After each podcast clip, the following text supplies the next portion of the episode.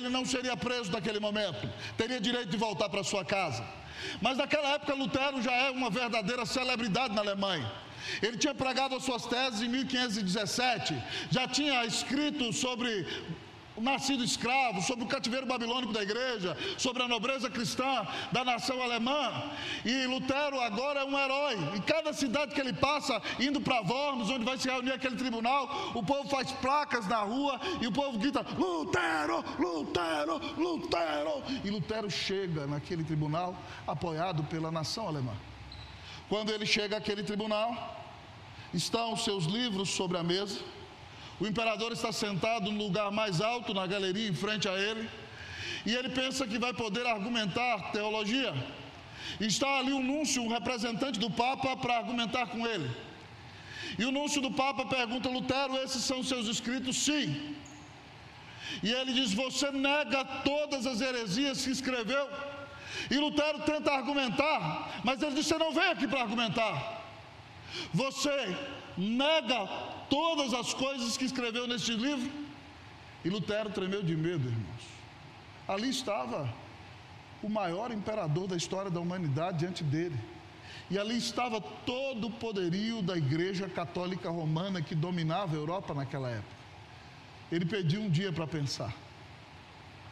Naquela noite ele lutou espiritualmente em oração na sua cela. E às nove horas da manhã do outro dia, ele foi ser julgado. E o núncio do Papa pergunta para ele: Lutero, esses são os seus livros? Ele disse sim. Você se retrata e nega tudo o que escreveu, sob pena de ser considerado culpado. E Lutero então diz: Papas erraram, concílios erraram. A menos que se me convença pelas sagradas escrituras, eu não posso negar nada do que escrevi. Eu não posso ir contra a minha consciência, não é correto ir contra a minha consciência. Minha mente está cativa à sagrada Escritura. Que Deus me ajude, amém. Naquele dia, Lutero deu uma machadada em toda a tirania humana, para que impérios humanos não intervenham na igreja de Cristo mas também deu uma machadada na base da tirania do romanismo, ao assumir que a autoridade suprema na igreja de Cristo Jesus é a palavra do Senhor. Quando ele sai dali, o príncipe Frederico, eleitor da Saxônia, sequestra Lutero para que ele não seja preso pelo imperador. É o protetor de Lutero. E ele é levado para o castelo de Waterburgo e ali o Waterburgo ele traduz o Novo Testamento em três meses. E alguns historiadores dizem que a tradução da Bíblia de Lutero foi o que forjou o idioma alemão moderno. O povo alemão começou a entender que Deus falava com ele na sua própria língua. E quando Lutero está ali preso naquele castelo, agora deixou sua barba crescer, está sendo chamado de irmão Jorge para não ser preso. Lutero estuda o Salmo 46, que diz que Deus é o nosso refúgio e fortaleza. E ele olha para a muralha do castelo e canta o hino maravilhoso que o nosso coral cantou nessa noite. Escreve o hino: Castelo forte é o nosso Deus, espada e bom escudo, com seu poder defende os seus em todo transe agudo. Nós vivemos dias, amados irmãos, tremendamente difíceis. Lutero enfrentou dias difíceis, mas ele pôde ficar firme nas suas adversidades, porque a sua firmeza não estava posta em homens. O castelo forte que o protegia era nosso grande Deus e nosso Senhor e Salvador Jesus Cristo. Como você tem enfrentado os dias difíceis que tem se desenhado diante dos seus olhos? Nesse texto que ora lemos, nós encontramos o salmista num momento de grande dificuldade. Depois de um momento de grande alegria. Os irmãos sabem que por causa dos pecados do povo do reino de Judá no Antigo Testamento, Deus permite que Nabucodonosor faça um cerco em Jerusalém e leve o reino de Judá cativo para a Babilônia. E o povo passa ali em cativeiro 70 anos, meus irmãos e minhas irmãs. Depois de 70 anos, Deus resolve cumprir uma profecia que tinha sido feita há mais de 150 anos antes por boca de Isaías. Isaías em 44, 28 do seu livro 45 diz que se levantaria um rei da Pérsia chamado Ciro e ele seria o libertador de Israel. Quando provavelmente Daniel, já bem velhinho, chega para Ciro e mostra para ele, no livro de Isaías, que Deus tinha falado o nome dele 150 anos antes dele nascer. Ciro ficou vaidoso, o imperador da Pérsia, e decretou a libertação do povo judeu.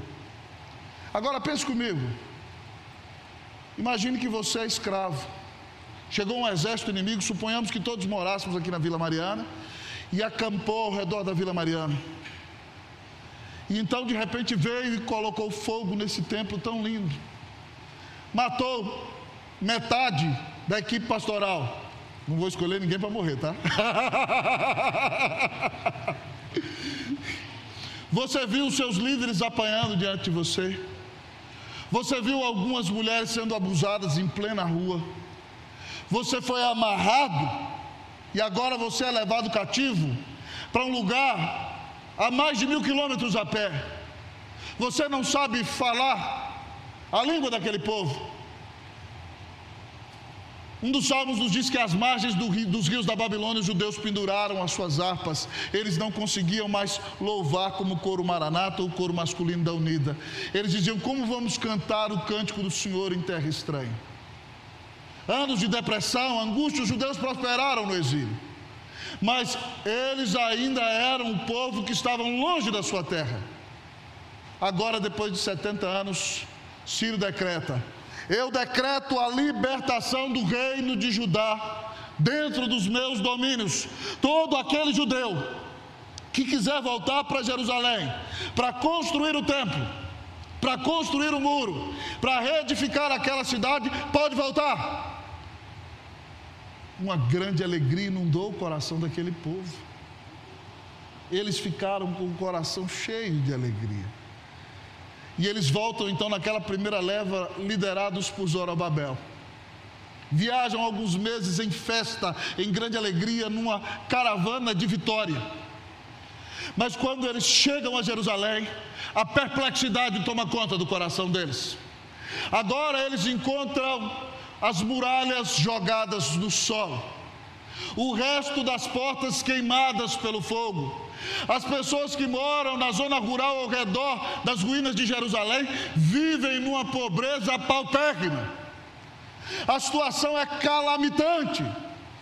A angústia domina então aquelas pessoas depois de uma grande vitória, eles se defrontam com a cidade destruída e precisam se levantar para edificar aquela cidade. E é provavelmente nesse contexto que o salmista anônimo, nós não sabemos quem ele é, talvez saibamos do céu, né, reverendo? Né? Ele, inspirado pelo Espírito Santo, compõe essa canção, esse hino, essa poesia maravilhosa. E nela, tal como Lutero enfrentou, tal como o reino de Judá enfrentou, o Senhor nos ensina como vencer a adversidade. Como vencer a adversidade? A minha oração é que Deus te dê vitória em todas as suas adversidades, em nome de Jesus. Amém. Como vencer a adversidade? Em primeiro lugar, o salmo nos diz: recorde os feitos do Senhor. Como vencer a adversidade? Recorde os feitos do Senhor. Vou perguntar, igreja abençoada de Vila Mariana, como vencer a adversidade? Versículos de 1 a 3, leamos todos. Quando o Senhor restaurou a sorte de Sião, ficamos como quem sonha. Então a nossa boca se encheu de riso e a nossa língua de júbilo. Então entre as nações se dizia: Grandes coisas o Senhor tem feito por eles com efeito, grandes coisas fez o Senhor por nós. Por isso estamos alegres. Diante daquela muralha destruída e daquela situação difícil, a primeira coisa que o salmista faz é lembrar a grande libertação que eles receberam há alguns meses atrás. Ele diz: quando o Senhor restaurou a sorte de Sião, Deus nos restaurou. Há uma luta pela frente, mas nós não podemos nos esquecer: Deus nos restaurou. E quando Deus nos restaurou, nós voltamos a sonhar. Já foi beliscado, presbítero, assim? Quando alguma coisa acontece, você não acredita, aí você vira para sua mulher assim: me belisca para ver se é verdade, mulher. A bênção é grande demais. Quando o Senhor restaurou a sorte de Sião, nós ficamos como quem sonha. Nós voltamos a sonhar com grandes expectativas, com grandes e novas realidades. Nós que andávamos deprimidos, voltamos a sorrir. A nossa boca se encheu de riso. Deus desenhou um sorriso na face do seu povo, que bênção maravilhosa. O povo que pendurou as suas harpas nos salgueiros da Babilônia, agora voltou a cantar como esses dois maravilhosos corais, a nossa língua se encheu de júbilo. Eles voltaram a louvar a Deus. Quando Deus nos restaura, nós voltamos a sonhar. Quando Deus nos restaura, nós somos visitados com alegria. Quando Deus nos restaura, também restaura o nosso louvor. Mas quando Ele nos restaura também, Ele restaura o nosso testemunho. Porque Nabucodonosor tinha levado dezenas de nações cativas para a Babilônia, mas nenhuma delas experimentou uma restauração como o reino de Judá recebeu. Então todos aqueles outros cativos que lá moravam na Babilônia começaram a dizer: Deus tem um negócio com esse povo. Verdadeiramente esses judeus são o povo de Deus.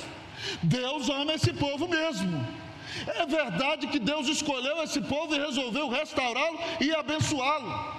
É isso que o salmista diz. Então, entre as nações se dizia: grandes coisas o Senhor tem feito por eles. E agora, diante daquele muro destruído, daquela situação terrível, o salmista fala: Quer saber? Vou ficar triste, não. É verdade. Grandes coisas fez o Senhor por nós.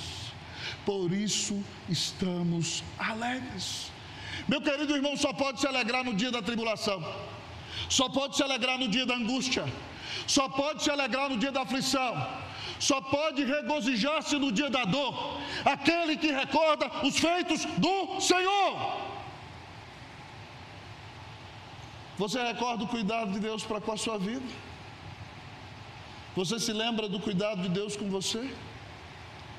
No momento em que você passou uma grande tribulação no passado e o Senhor te carregou no colo, o Senhor foi misericordioso com você, o Senhor não faltou na sua vida. Nós temos que nos lembrar, irmãos, sempre da bondade de Deus da nossa vida. Eu fui missionário com Cleuzinha sete anos em Santiago do Chile. Deus nos deu a bênção de ser o primeiro casal de pastores da IPB que serviram ali. Chegamos a ter dez famílias de pastores. Deus nos levou ali para plantarmos algumas igrejas, revitalizarmos outras, organizarmos um seminário. E Deus abençoou o trabalho da nossa equipe. Mas houve um ano que havia um grande desafio. A igreja chilena tinha mais de 40 anos que não tinha um pastor formado para o seminário. Então, o primeiro sempre é o que mais sofre, né, Gustavo? Não tem jeito. É? Nós somos na frente e nós sofremos tudo para que os outros não sofressem. Mas Deus nos abençoou bastante. Mas houve uma época que nós fizemos uma conferência missionária e a igreja chilena, por ser muito pequena e sofrer muito, não tinha tanta visão. E nós levamos um casal de missionários, colegas meus de turma, que eram missionários no Amazonas, no time do Ronaldo Lidori. E eles ficaram em nossa casa. E a igreja investiu em parte da ida deles, mas muito nós tivemos que tirar do nosso próprio bolso. E quando eles foram embora,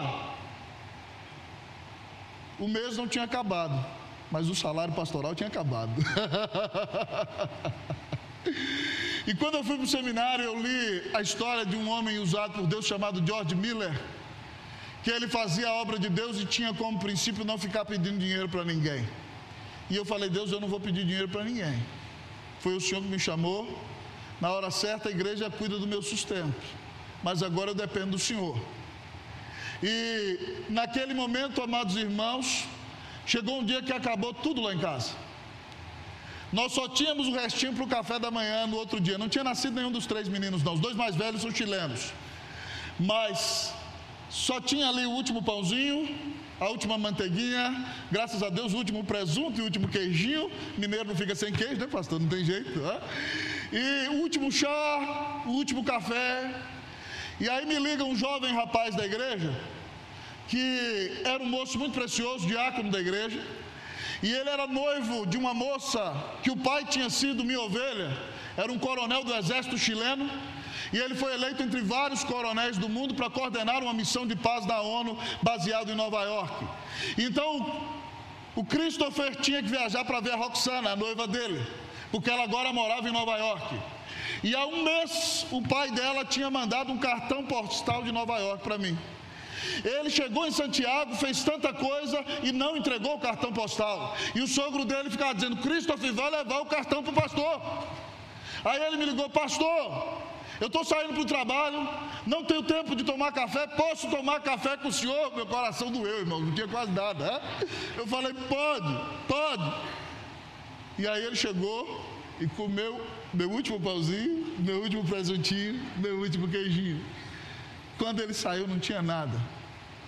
E eu, miserável pecador, miserável pecador mesmo, peguei o cartão que o coronel Valentim tinha me mandado lá de Nova York e falei para minha esposa: pelo menos um cartão a gente recebe. Estava chateado, né? É? Já tinha dito: Senhor, tirei minha mulher de casa, não foi para passar fome. Pelo menos um cartão a gente recebe. Quando eu abri o cartão, irmão, eu abri o cartão 100 dólares. Pá! Caíram em cima da minha Bíblia, de dentro do cartão.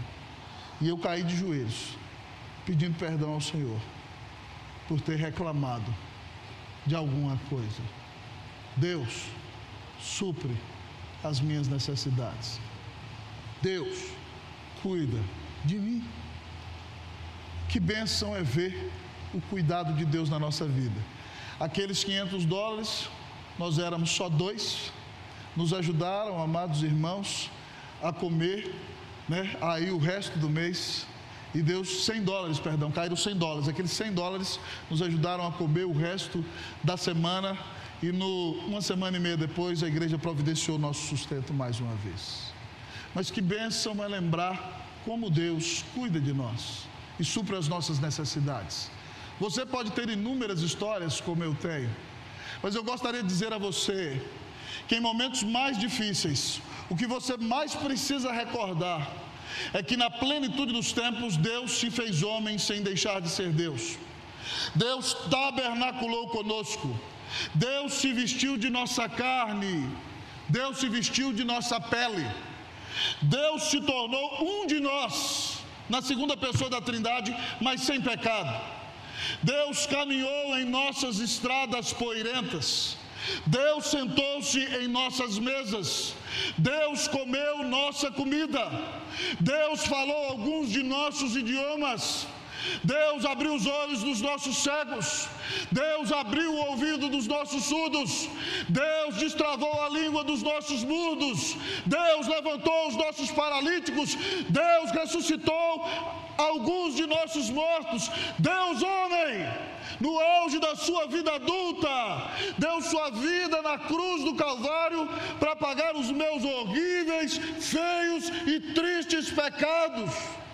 Quando Jesus da cruz grita: Eli, Eli, lama sabachthani. Deus meu, Deus meu, por que me desamparaste? É a primeira vez que nós vemos Deus contra Deus por amor dos filhos seus. A ira do Deus eterno caiu sobre o Senhor Jesus. E quando o mar da ira de Deus contra o pecado batia forte nele, ele grita: Está consumado! Pagou a dívida dá um brado, rasga-se o véu do santuário. A presença de Deus é democratizada a gente de cada tribo, raça, língua e nação. E nós somos salvos e perdoados de todos os nossos pecados. Lembre-se que ninguém neste mundo ama você como Cristo te amou. Recorde que Cristo deu a vida na cruz por você.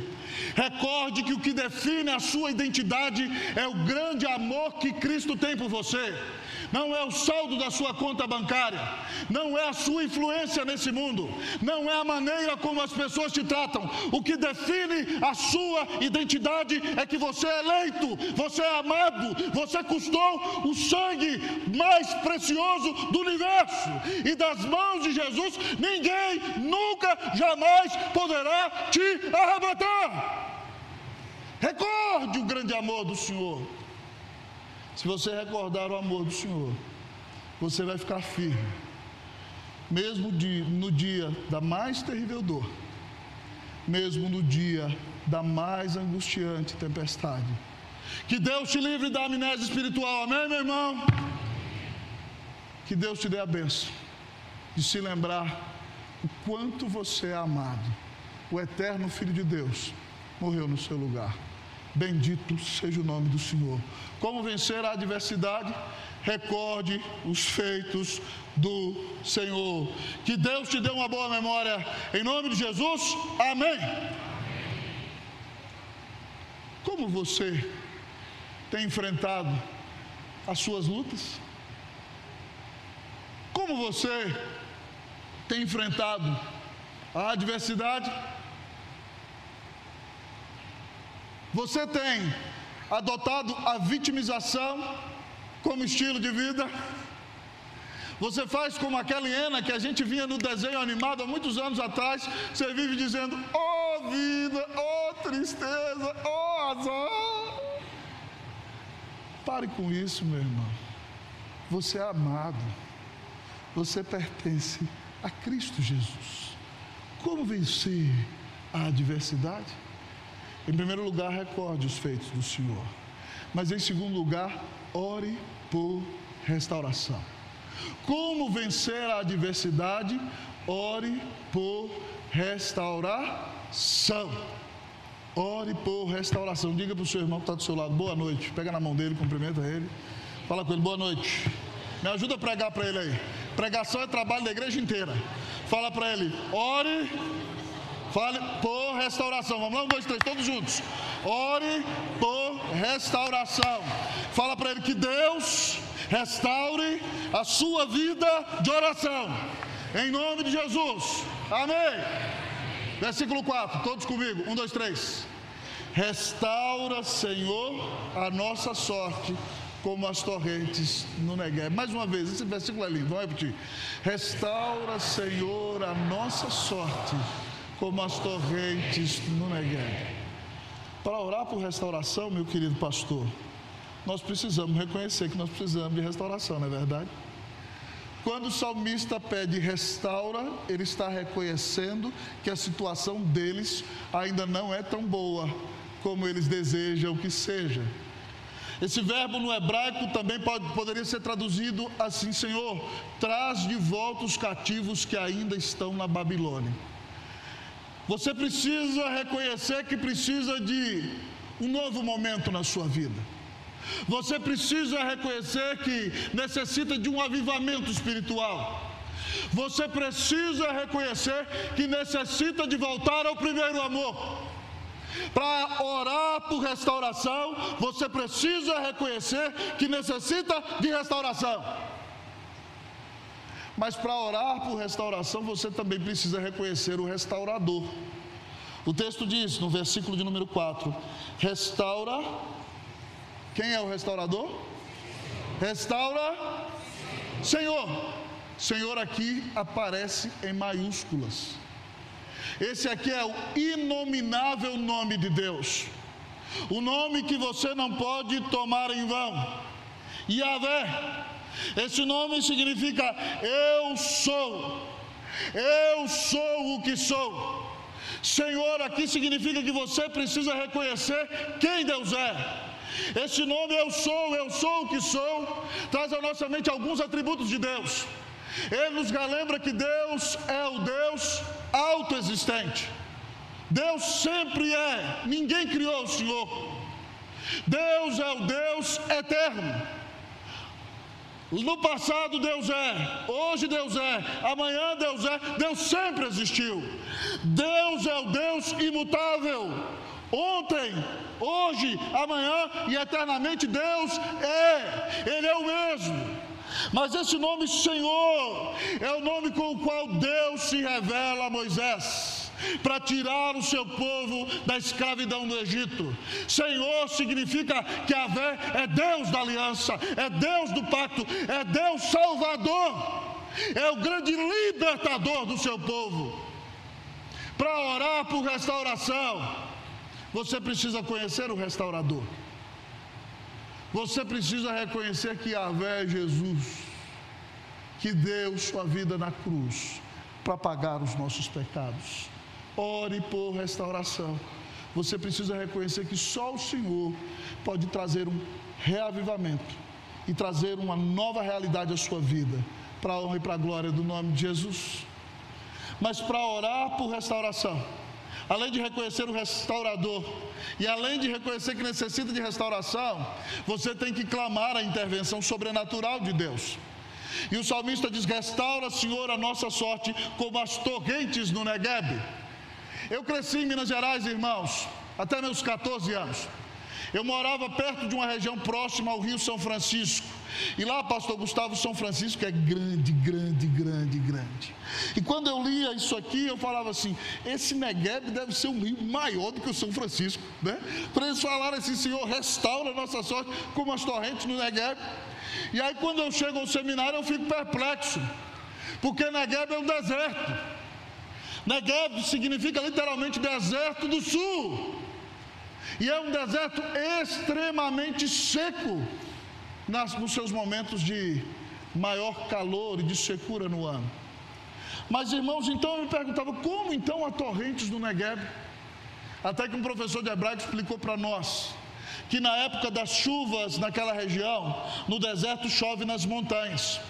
E aí a chuva então vai caindo, caindo nas montanhas, e a montanha então vai se saturando, se saturando de água, e a chuva vai caindo, vai caindo, vai caindo, e de repente então, como se formasse um reservatório na terra da montanha, na base da montanha, e rompe uma enxurrada irrompe, amado irmão, um caudal de água. Torrentes jorram da base da montanha, e de repente, da base das montanhas vão jorrando aquelas torrentes, e elas vão se unindo, e então vai surgindo, serpenteando no meio do deserto, um rio que começa pequeno, mas depois se torna um rio caudaloso, um rio poderoso. E sabe o que acontece? O lugar da morte se torna o lugar da vida. O lugar da destruição se torna o lugar da restauração. O lugar da tristeza é transformado no lugar da alegria. A região do deserto fica verde. Ela floresce, amados irmãos e irmãs. Animais podem comer ali. E a vida de Deus se manifesta no lugar da morte. Quando chegar em casa, não vai fazer isso agora, porque Jesus não vai falar no celular com você, você já sabe disso.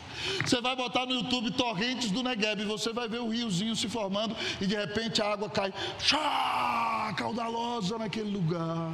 Porque Deus resolveu abrir os céus e intervir poderosamente no meio do seu povo. Quando você ora, Senhor, restaura a minha sorte como as torrentes do Negueb, você está dizendo, Senhor, abre os céus e derrama, Deus, o caudal da tua bênção. Abre os céus e derrama sobre mim as tuas torrentes celestiais. Abre os céus, Senhor, e me visita com a intervenção sobrenatural e poderosa do teu Espírito. Abre o céu, Senhor. Tu podes intervir e restaurar a minha sorte. Dá-me reavivamento em nome de Jesus. Amém. Clame a intervenção de Deus na sua vida. Há coisas que você não pode fazer. O Senhor Jesus já disse: sem mim nada podeis fazer.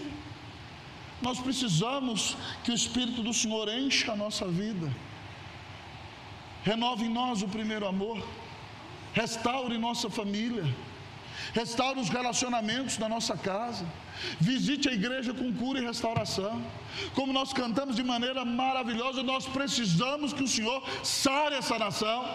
Nós não queremos ver o nosso Brasil entregue à própria sorte. Nós não queremos ver o nosso estado de São Paulo debaixo da ira de Deus. Nós precisamos orar por um reavivamento espiritual, meus irmãos e minhas irmãs. Nós precisamos da visitação graciosa de Jesus na nossa vida. Tem gente que se confunde, amados irmãos. Eu, Deus tem me dado a benção de pregar em distintas regiões desse país e em outros lugares fora do Brasil.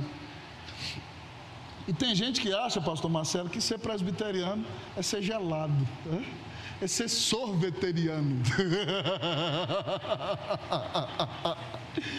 E aí eu chego nos lugares para pregar, o pessoal, nossa, pastor, o senhor prega de um jeito diferente. O senhor veio de alguma outra igreja? Eu falei, sou presbiteriano de quarta geração. Mas quem disse que ser presbiteriano significa ser gelado?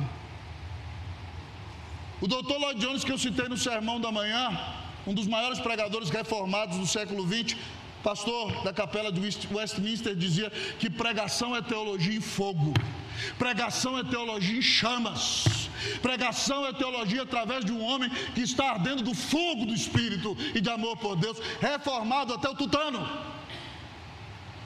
Eu não sei se você sabe, mas a sua igreja surgiu na Escócia com esse nome no ano de 1560. Mary Stuart, a bela e jovem rainha escocesa, ascendeu o poder. Ela é descendente de uma família poderosa da França, muito bonita, católica romana até o tutano. E muito sedutora, consegue seduzir todos os seus inimigos. Knox depois de passar um tempo em Frankfurt, depois de pregar na corte de Eduardo VI, agora vive em Genebra. É pastor de uma igreja de fala inglesa em Genebra. Recebeu o título honorário de cidadão de Genebra antes mesmo que o próprio Calvino. Pastor de uma grande igreja de mais de 500 membros. Os lotes escoceses começam a escrever para ele: Knox está na hora de voltar. Knox, quando jovem, era discípulo, querido amigo irmão de George Wishart George Wishart foi discípulo de Patrick Hamilton, o primeiro pastor protestante a ser queimado na fogueira na Escócia. George Wishart era professor da Universidade de St. Andrews, perseguido pelo cardeal Beaton, meus irmãos e minhas irmãs, por pregar as ideias protestantes, morreu queimado na fogueira na Escócia. Os jovens da universidade se revoltam, dentre eles estava Knox, e tomam o poder por um tempo mas ficam encastelados no castelo de Senandros e as galés francesas vêm e atacam o castelo e Knox é preso. Ele fica dois anos remando nas galés francesas. Você que gosta de filme daquela época medieval, quando os escravos ficavam lá embaixo e a água do mar entrando, remando, remando, remando, Knox ficou ali. Depois ele passou um tempo em Frankfurt, foi para a corte de Eduardo VI. Quando Maria Sanguinária assumiu o reinado da Inglaterra, ele fugiu e foi parar por fim em Genebra. Está lá no muro dos reformadores junto com João Calvino, um homem que fez bem aquela cidade. Mas no ano de 1559, Knox volta e começa a pregar em toda a Escócia. E Deus começa a trazer um despertamento espiritual. O parlamento escocês, no ano de 1560, se reúne. Ainda que a igreja seja, a, a, a rainha seja romanista, eles decidem que a fé da Escócia vai ser protestante, que a igreja da Escócia vai ser evangélica. E o nome da igreja da Escócia vai ser Igreja Presbiteriana. E John Knox assume o púlpito da principal catedral do país de Edimburgo a Catedral de St. Giles, ou na nossa língua, Santo Egídio. E Knox pregava com grande unção ali. Knox orava, amados irmãos, quatro a cinco horas todos os dias. Mary Stuart é inimiga de Isabel, sua prima rainha da Inglaterra.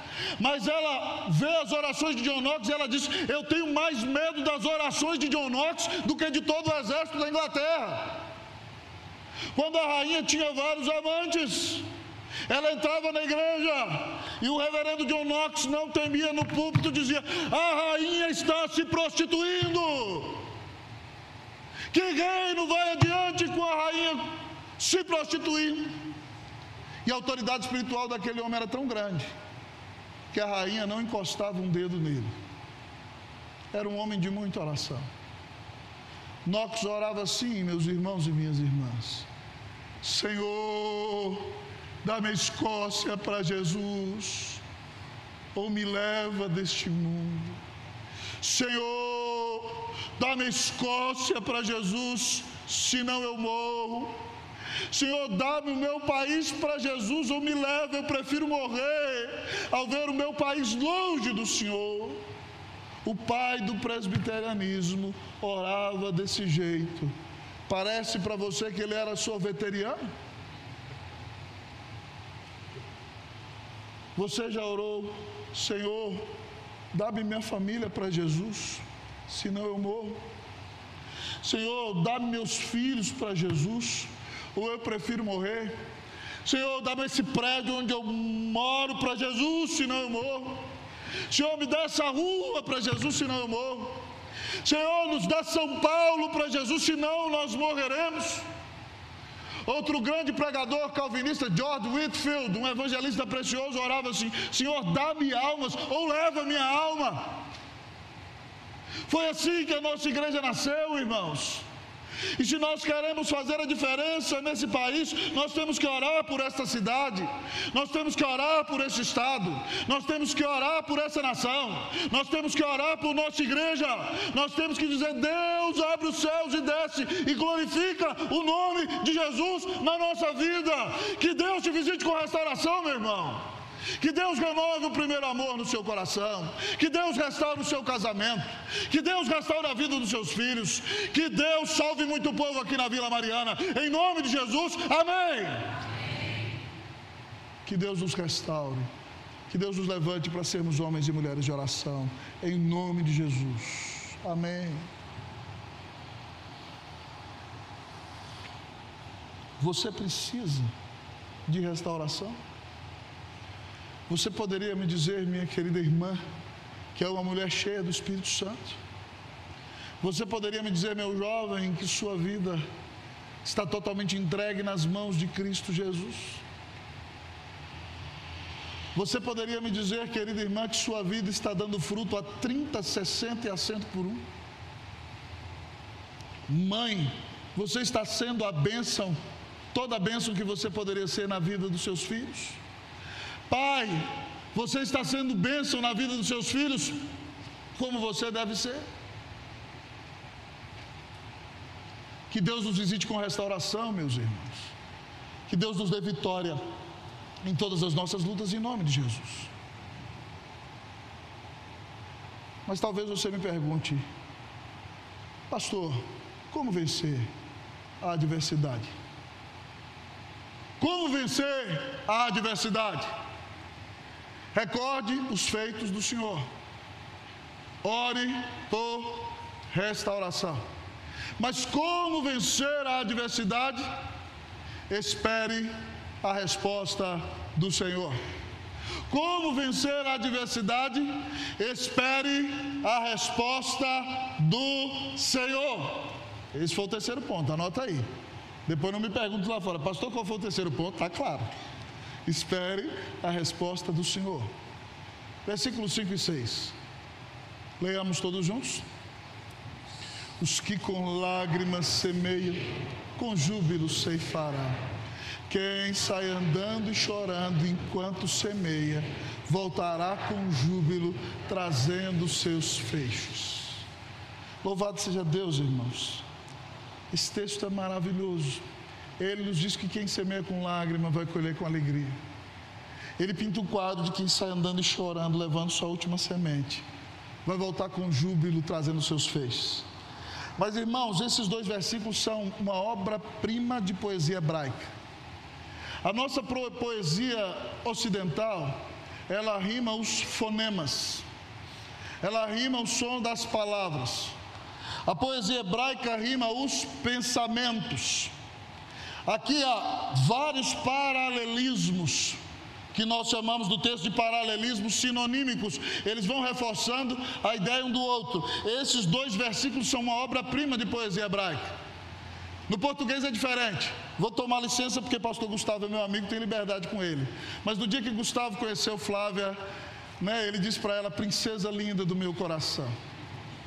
Hoje é com grande satisfação que eu venho revelar-te a minha emoção. Estou aqui e quero pedir a sua mão. Venho dizer-te que eu sou um partidão. Dá-me hoje o seu coração. Ele disse: Flavinha, eu quero ser seu marido. E a Flavinha disse: Eu aceito, meu amor. Assim é no português. No hebraico é diferente a rima é dos pensamentos. E o primeiro versículo se repete no versículo 5 e 6 aqui, ele diz que o crente sofre, os que com lágrimas. Repete o versinho lá no versículo 6, quem sai andando e chorando. Tem uma igreja aí, pastor Gustavo, que diz: pare de sofrer. Eu não sei onde é que está a cabeça desse povo. Porque a Bíblia nos assegura sofrimento desse mundo, irmão, do lado de cá do céu. O crente sofre nesse mundo, esse é o mundo caído. Mas o segundo versinho diz que o sofrimento não neutraliza o crente. Os que com lágrimas semeiam. Quem sai andando e chorando enquanto semeia. O crente não necessariamente tem que entrar dentro de casa e trancar a porta e dizer: Não, não quero ver ninguém trancar o quarto. Não, mas eu quero morrer e entrar debaixo da cama e cobrir com a coberta. Eu quero acabar com a minha vida. Não! Você pode semear mesmo no dia da dor. Ele pinta o quadro, irmão, de alguém que talvez vai levando ali a sua última sacolinha. Lá em Minas Gerais a gente chamava de embornal. Com a sua última semente, chorando, Deus, eu não sei se eu vou ter o que comer amanhã, mas eu creio no Senhor. Ele vai jogando a semente. Porque ele crê na intervenção de Deus na sua vida, ele espera a resposta do Senhor. E o terceiro versinho diz que Deus é fiel e nos dá a colheita. Ele diz que eles ceifarão, no versículo 5 e para ampliar a cena do quadro, ele então mostra para nós alguém que vem com o braço cheio da colheita de trigo, com os feixes de trigo no braço. Ele vem trazendo seus feixes. Deus é o Deus fiel e misericordioso e vai nos abençoar aqui.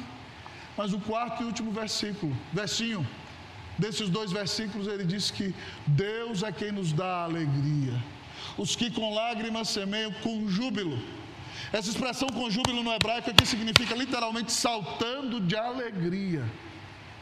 Já viu o judeu cantando? Né?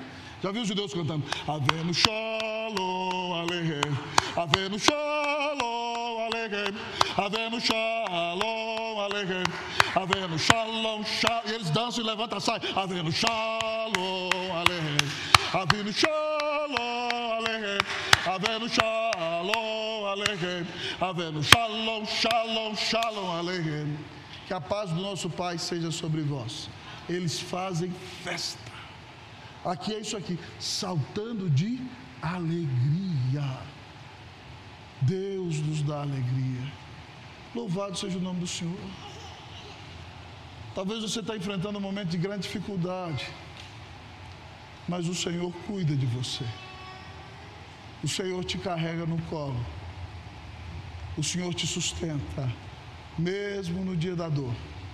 E o Senhor promete que o seu sofrimento não dura para sempre o salmista diz no Salmo 119, 71: Foi-me bom ter eu passado pela aflição para que eu aprendesse os teus decretos. Não foi bom ter ficado, foi ter eu passado. Passa. Jesus disse: No mundo passais, ele não disse ficar, e graças a Deus, no mundo passais por aflição. Tem de bom ânimo, eu venci o mundo. Passa. Nenhum sofrimento que você enfrenta nesse mundo vai durar para sempre. Vai passar. Então coloque a sua esperança no Senhor. Coloque a sua esperança no Senhor que te amou. Ele cuida de você. Ele não vai perder nenhum sofrimento na sua vida, nada vai ser vão. E nenhum sofrimento na sua vida vai durar para sempre. Porque Cristo já sofreu na cruz o que você precisava sofrer no inferno. A sua dívida já foi paga. Coloque a sua esperança no Senhor. Nele a copiosa redenção nele a bênção para o seu coração, nele a restauração para a sua vida, nele a transformação para você. Coloque a sua esperança no Senhor, Ele cuida de você, nele o seu trabalho não é vão. Hoje, lá na Unida de Manhã, eu contei a história de um senhor inglês que foi morar nos Estados Unidos, o nome dele era Lucas Short. Lucas Short em 1715, pasme comigo, com 15 anos de idade, ouvi um dos maiores pregadores dos puritanos, reverendo John Flavel, pregar um sermão sobre o inferno eterno da ira de Deus. E Flávio, no seu sermão, dizia que todo aquele que não se arrependesse, não cresce em Cristo Jesus, seria lançado no inferno de fogo e receberia a ira eterna do Deus eterno contra o pecado mas para não ir para o inferno, o pecador tinha que se arrepender e crer que Cristo é o único Senhor e Salvador, o único mediador entre Deus e os homens, aquele que deu a vida na cruz para salvá-lo. Lucas Short ouviu aquela mensagem e disse: Eu ainda sou um jovem, vou pensar nisso mais tarde. E a sua família se mudou para os Estados Unidos da América. E ele então comprou terras ali e se tornou um grande fazendeiro.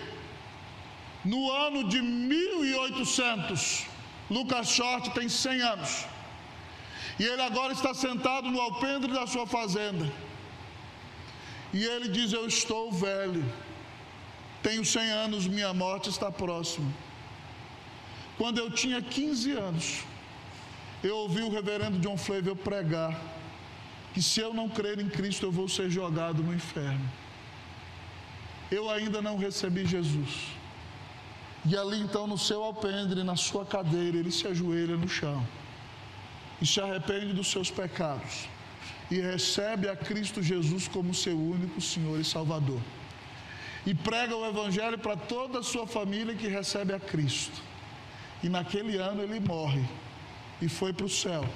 Porque 85 anos depois, antes, ele tinha ouvido um sermão que falava para ele do amor de Cristo Jesus. Reverendo Gustavo, o senhor imagina que um sermão que o senhor prega aqui vai dar fruto daqui 85 anos? É só a graça de Deus que faz essas coisas. É por isso que nós temos que adotar como princípio aquele versículo de 1 Coríntios 15, 58, que depois de nos apresentar a vitória que teremos por causa da ressurreição de Cristo, nós seremos ressuscitados. Paulo diz: Portanto, meus amados irmãos, Sede firmes e inabaláveis, sempre abundantes na obra do Senhor, sabendo que no Senhor o vosso trabalho não é vão. Espere a resposta, espere a recompensa do Senhor. Não espere aplauso humano. Não espere tapinha nas costas. Não espere, muito bem, presbítero, pelo que você fez. O aplauso da multidão é fugaz ela pode gritar para você no domingo: Osana! Bendito que veio em nome do Senhor. Para na sexta-feira a mesma multidão gritar: Crucifica! Crucifica! Crucifica! Crucifica! Não se fie do aplauso da multidão, ela pode ser traiçoeira. Espere ouvir. O grande rei no dia em que você partir, abrir os portões e dizer: Seja bem-vindo, bendito de meu Pai, para as moradas que eu preparei para você. Imagine como vai ser impactante ver o rei olhando nos seus olhos, com aqueles olhos de chama de fogo, e ele vai para dizer para você: Muito bem, minha filha, abençoada e fiel. Você foi fiel no pouco, agora eu tenho muito para você. Entra na minha festa, entra no gozo do teu Senhor. Imagine, meu amado, que será ouvir. Imagine Jesus olhando nos seus olhos e dizendo: Muito bem, servo bom e fiel. Foste fiel no pouco, sobre o muito eu te colocarei. Entra no gozo do teu Senhor nós não queremos agradar a homens, nós sabemos quem é o nosso Rei. É dele que nós vamos receber o abraço, é dele que nós vamos receber a recompensa. Nós não esperamos em homens, a nossa resposta vem do Senhor. Portanto, espere a resposta do Senhor. Como você tem enfrentado a adversidade? Você gostaria de ser vitorioso em suas adversidades? Como vencer a adversidade? Recorde os feitos do Senhor. Ore por restauração. Espere a resposta do Senhor. Cristo morreu na cruz por você. Ele ressuscitou e está vivo. Creia nele como seu único Senhor e Salvador. Ele te dará vitória no dia da aflição. Que Deus te visite com restauração. Em nome de Jesus, amém. Vamos orar. Se você ouviu essa mensagem, diz, pastor, eu preciso vencer a adversidade.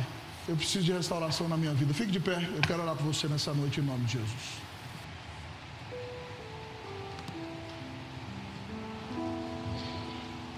Logo depois a palavra está com o nosso pastorzão, o reverendo Gustavo.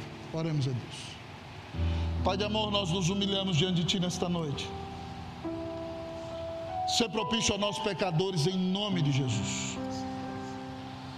Senhor, perdoa-nos porque muitas vezes nas nossas lutas nós olhamos para as circunstâncias, nós olhamos para os problemas, nós olhamos para aqueles que se levantam contra nós e nós nos esquecemos de olhar para Ti.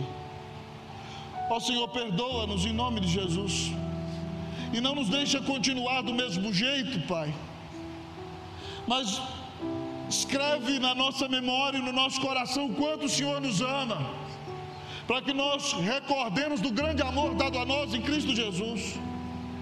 Ó Deus, nós cremos que o Senhor pode intervir, nós cremos que o Senhor pode mudar a família, nós cremos que o Senhor pode mudar a cidade.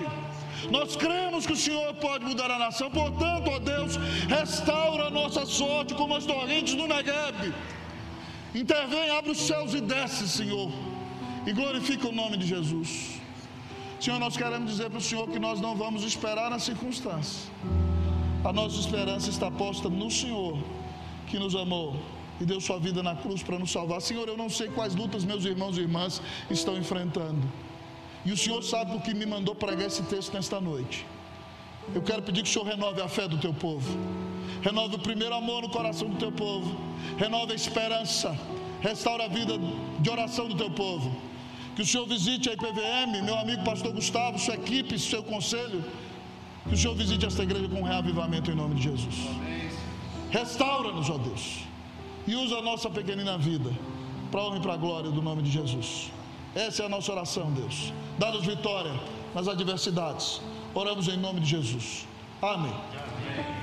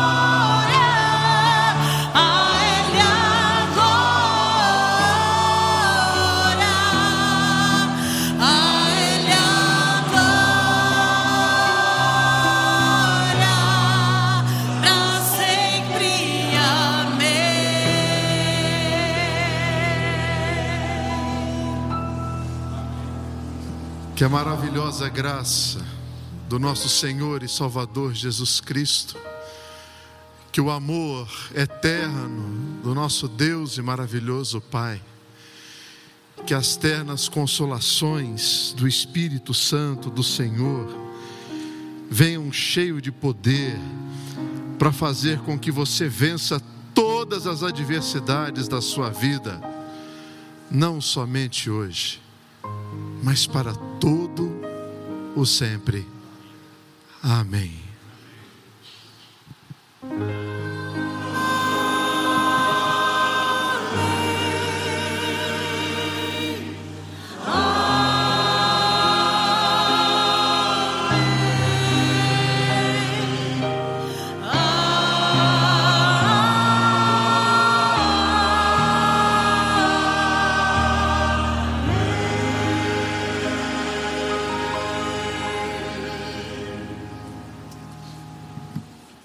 Os irmãos podem se assentar. Coro Maranata tem mais uma.